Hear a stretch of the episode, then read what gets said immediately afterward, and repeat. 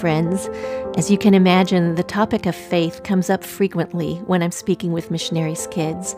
We do a lot of processing about the messaging that's confusing to them and the mischaracterizations that are often unintentionally communicated in broader conversations about Christianity. It's a bit of a minefield, full of hidden implications and dangers. That's why I was so excited a few years ago to discover Skye Jethani's book, simply titled With, and there's a link to the book in the notes. It has become a crucial resource in helping me to understand the root of so many of the contradictions MKs grapple with, especially when it comes to who God is. In the book, Skye outlines four erroneous faith postures, that's his term for them, that are common in Christian circles. They are life under God, life over God, life for God, and life from God. I'll be exploring three of those in this episode, and I'll illustrate them with real life stories plucked from MK headlines. The names and identifying details, of course, have all been changed.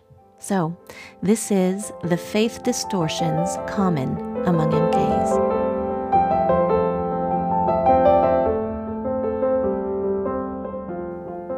Distortion number one is life under God. A tagline might be if we obey his commands, he'll bless our lives and our families. Or a more simple statement sums it up God is a guarantee. In this scenario, quoting, our primary role is to determine what God approves or disapproves of and to work vigilantly to remain within those boundaries. End of quote. Because then God will bless us. It gives insecure people the illusion that they can control their world by pacifying their God. Skye writes, it is a potent mix of pagan superstition and biblical morality. Think of the ways we inadvertently reinforce this posture. If we obey God, He will bless us. If we pray hard enough, He'll heal us. If we fast long enough, He'll provide for our building project. If we tithe often enough, He'll make sure we never go without. Well, there may be a story or two in the Bible that seem to support these equations, but if we look at the whole scope of the scriptures, is this a universal promise God really makes? For every person he healed, there were thousands who died. For every need he met, there were thousands that weren't. The problem with the sweeping false promises we make is that they can be lethal to faith, particularly when we express them without caveats to young believers still discovering God, and perhaps especially when he doesn't seem to live up to his end of the bargain. Here's an example Tony grew up in Africa. He was homeschooled by his missionary mom while his father traveled to speak. The unspoken family mantra was that as long as they were doing God's will, He'd protect and provide for them. After all, the safest place on earth is the center of God's will, right? It's an easy statement I've heard so many times. If you're doing God's will, nothing bad will happen to you. But what happens when he fails to live up to his end of this man manufactured bargain? When Tony's family's supporting church withdrew their funds, Tony questioned God's promise to provide if only they'd obey. He questioned again when their Jeep broke down and they couldn't afford to repair it. He questioned even more when his little sister was bitten by a poisonous snake, and because they didn't have a working car, they couldn't get to the clinic fast enough. Tony's sister didn't survive and he concluded that God didn't exist, or even if he did exist, that he didn't keep his promises. Tony had grown up being told, if we obey his commands, he'll bless our lives and our family. His family had sacrificed everything to be in the center of God's will, but in Tony's mind, God had failed to provide and protect. The thing is, the universal promises God gives us aren't about outcomes or wealth or immunity from harm. What He does promise is peace, courage, hope, joy, comfort, despite the circumstances. The MKs I work with wrestle with the guarantees we falsely attribute to scriptures. They want to believe in a life with no pain, no loss, no discomfort or illness. I want to believe that too. But that's not what the Bible promises, despite the many miracles we see in it. I invite you to join me in being careful not to unwittingly perpetuate the if I obey, nothing bad will happen overstatement. And I'm going to outline a bit later what we can actually emphasize that'll be less damaging to young believers growing up in the world of ministry. Distortion number two is life over God. The tagline might be We reduce the Bible from God's revelation of Himself to merely a revelation of divine principles for life. A simple statement about it would be The Bible is little more than a user's manual. Let me introduce you to Caitlin. She knows she should read her Bible every morning. She's been taught that her whole life. She knows she should get more out of it when she does. She knows she should be bold, not embarrassed when speaking of her faith. She knows her frequent depression is evidence of her spiritual weakness. She's got a little pamphlet about finding joy in your daily life tucked into her Bible, and there's a How to Tell Your Friend About Jesus book on the chair next to her bed. Her mom has signed her up for a series of online seminars that will help her to make more lasting friendships. That's what life over God means.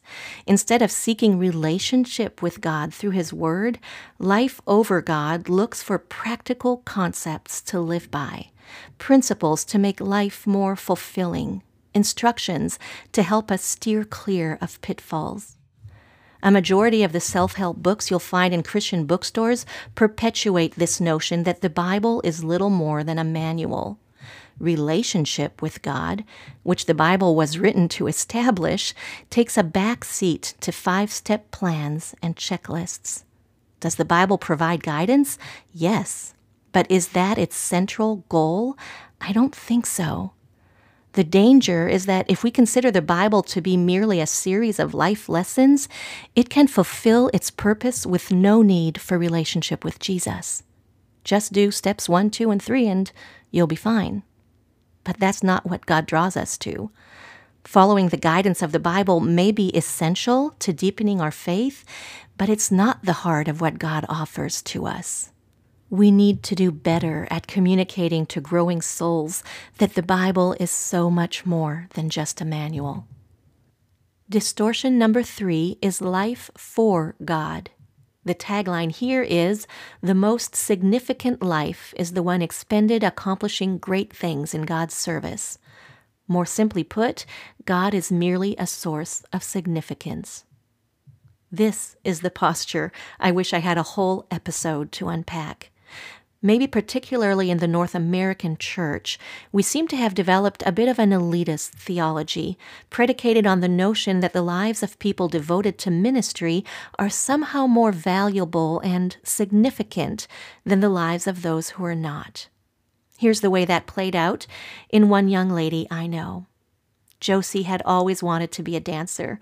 She started lessons in Prague when she was five. She loved the pink tutus and pirouettes and music. She studied hard, progressed fast, and showed true promise. When she was 18, she earned scholarships to two prestigious dance academies. It was a huge honor and the culmination of her years of arduous training.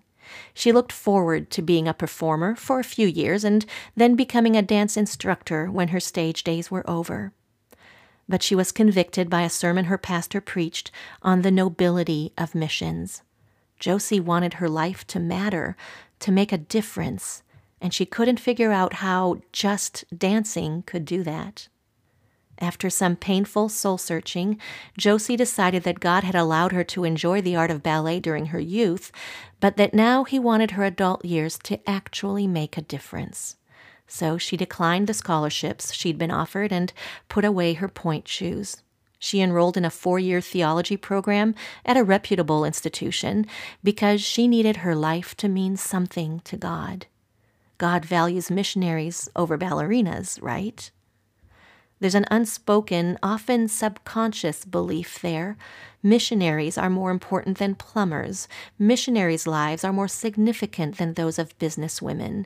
Missionaries leave more of an eternal imprint than teachers unless they're missionary teachers, of course. I fiercely believe this. I am no more special because I work in ministry than anyone else. What I do is no more valuable than what a lawyer, painter, taxi driver, banker, or a stay at home parent does. Ministry is not a higher calling than any other activity or career. Yet I see the lie playing out in some of the MKs I serve. Imagine the guilt they feel when they're drawn to non ministry jobs. Imagine the frustration they feel when they find themselves trapped in something that is not their calling. In their eagerness to become significant, too many MKs give up the lives they're specifically designed for, like dancing in Josie's case, or construction, designing, policing, managing, decorating. If you're wondering what happened to Josie, the answer is she burned out. After getting her degree and joining a church planning team abroad, she discovered that devoting her life to something for which she was entirely unequipped and passionless was sapping her joy and purpose. Yet she'd been so sure that this was the only vocation that could possibly lend significance to her existence. And that brings us to what the Bible actually tells us about what faith is.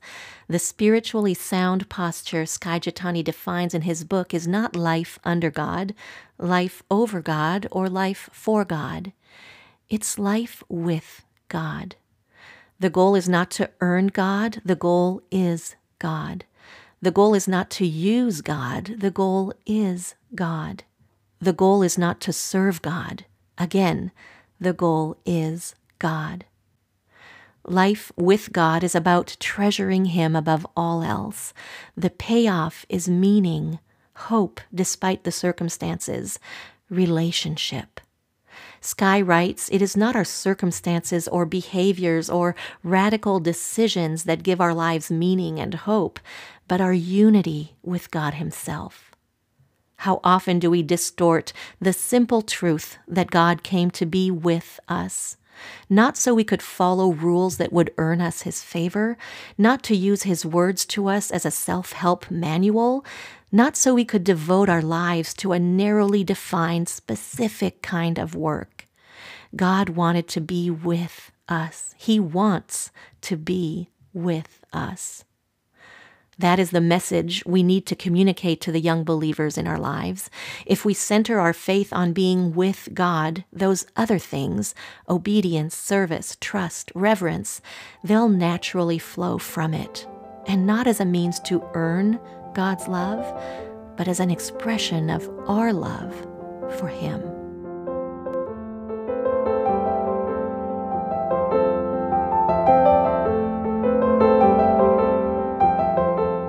Thank you, friends, for tuning in today. Please don't hesitate to contact me if you have something to add or a question to ask. My contact information is in the show notes, as well as a link to the article and the book this episode is based on. And as always, if you know someone who might benefit from this podcast, please feel free to share it with them or to post about it on your social media accounts.